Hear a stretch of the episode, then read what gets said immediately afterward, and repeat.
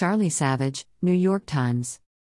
In a letter to Senator Wyden, ODNI says FBI used Section 215 of the Patriot Act to collect website visitor logs without a warrant, but not keywords from searches. A disclosure sheds new light on a high profile national security law as lawmakers prepare to revive a debate over it in the Biden administration